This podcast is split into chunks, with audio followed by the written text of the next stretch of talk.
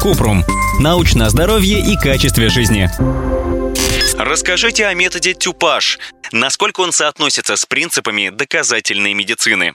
Кратко. Тюбаж – это метод опорожнения желчного пузыря. При тюбаже человек принимает желчегонное средство и грелкой прогревает область печени. Этот метод применяют в России, но в мировой медицине не используют, потому что эффективность не доказана. Кроме того, тюбаж потенциально опасен, поскольку может спровоцировать желчную колику, внезапную сильную боль в правом верхнем углу или центре живота, которая длится от 1 до 5 часов. В советское время выделяли отдельно зондовый и беззондовый тюбажи. Сейчас под тюбажем понимают неинвазивную процедуру, то есть процедуру без введения зонда. А тюбаж зондированием – это дуоденальное зондирование, которое проводят в медицинском учреждении.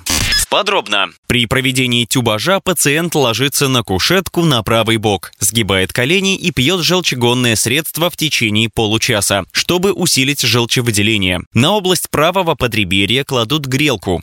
Процедура длится полтора-два часа. Тюбаж проводят один раз в неделю, обычно курсами. Цель метода – усилить выделение желчи, чтобы якобы очистить печень и желчный пузырь. Эту процедуру используют в России при болезнях желчевыводящих путей, хроническом холецистите, гепатите с застоем желчи, хроническом панкреатите или дуодените. Считается, что с помощью тюбажа можно даже вывести камни при желчекаменной болезни. В мировой медицине тюбаж не применяется, поскольку это небезопасный и недоказанный метод. Обычно пациентам с желчекаменной болезнью, если у них нет никаких симптомов, рекомендуется активный мониторинг. Гастроэнтеролог советует внимательно следить за симптомами осложнений, в частности, усиливается ли боль в правом боку. По международным рекомендациям лечение желчекаменной болезни зависит от того, как боль влияет на повседневную жизнь. Если боль легкая и нечастая, Гастроэнтеролог может дать советы о питании и назначить обезболивающие, чтобы контролировать приступы.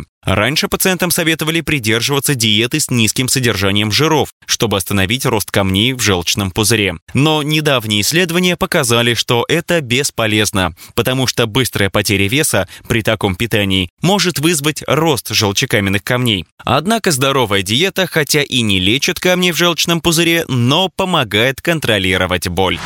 Ссылки на источники в описании подкаста. Подписывайтесь на подкаст Купрум, ставьте звездочки, оставляйте комментарии и заглядывайте на наш сайт kuprum.media. Еще больше проверенной медицины в нашем подкасте без шапки. Врачи и ученые, которым мы доверяем, отвечают на самые каверзные вопросы о здоровье. До встречи!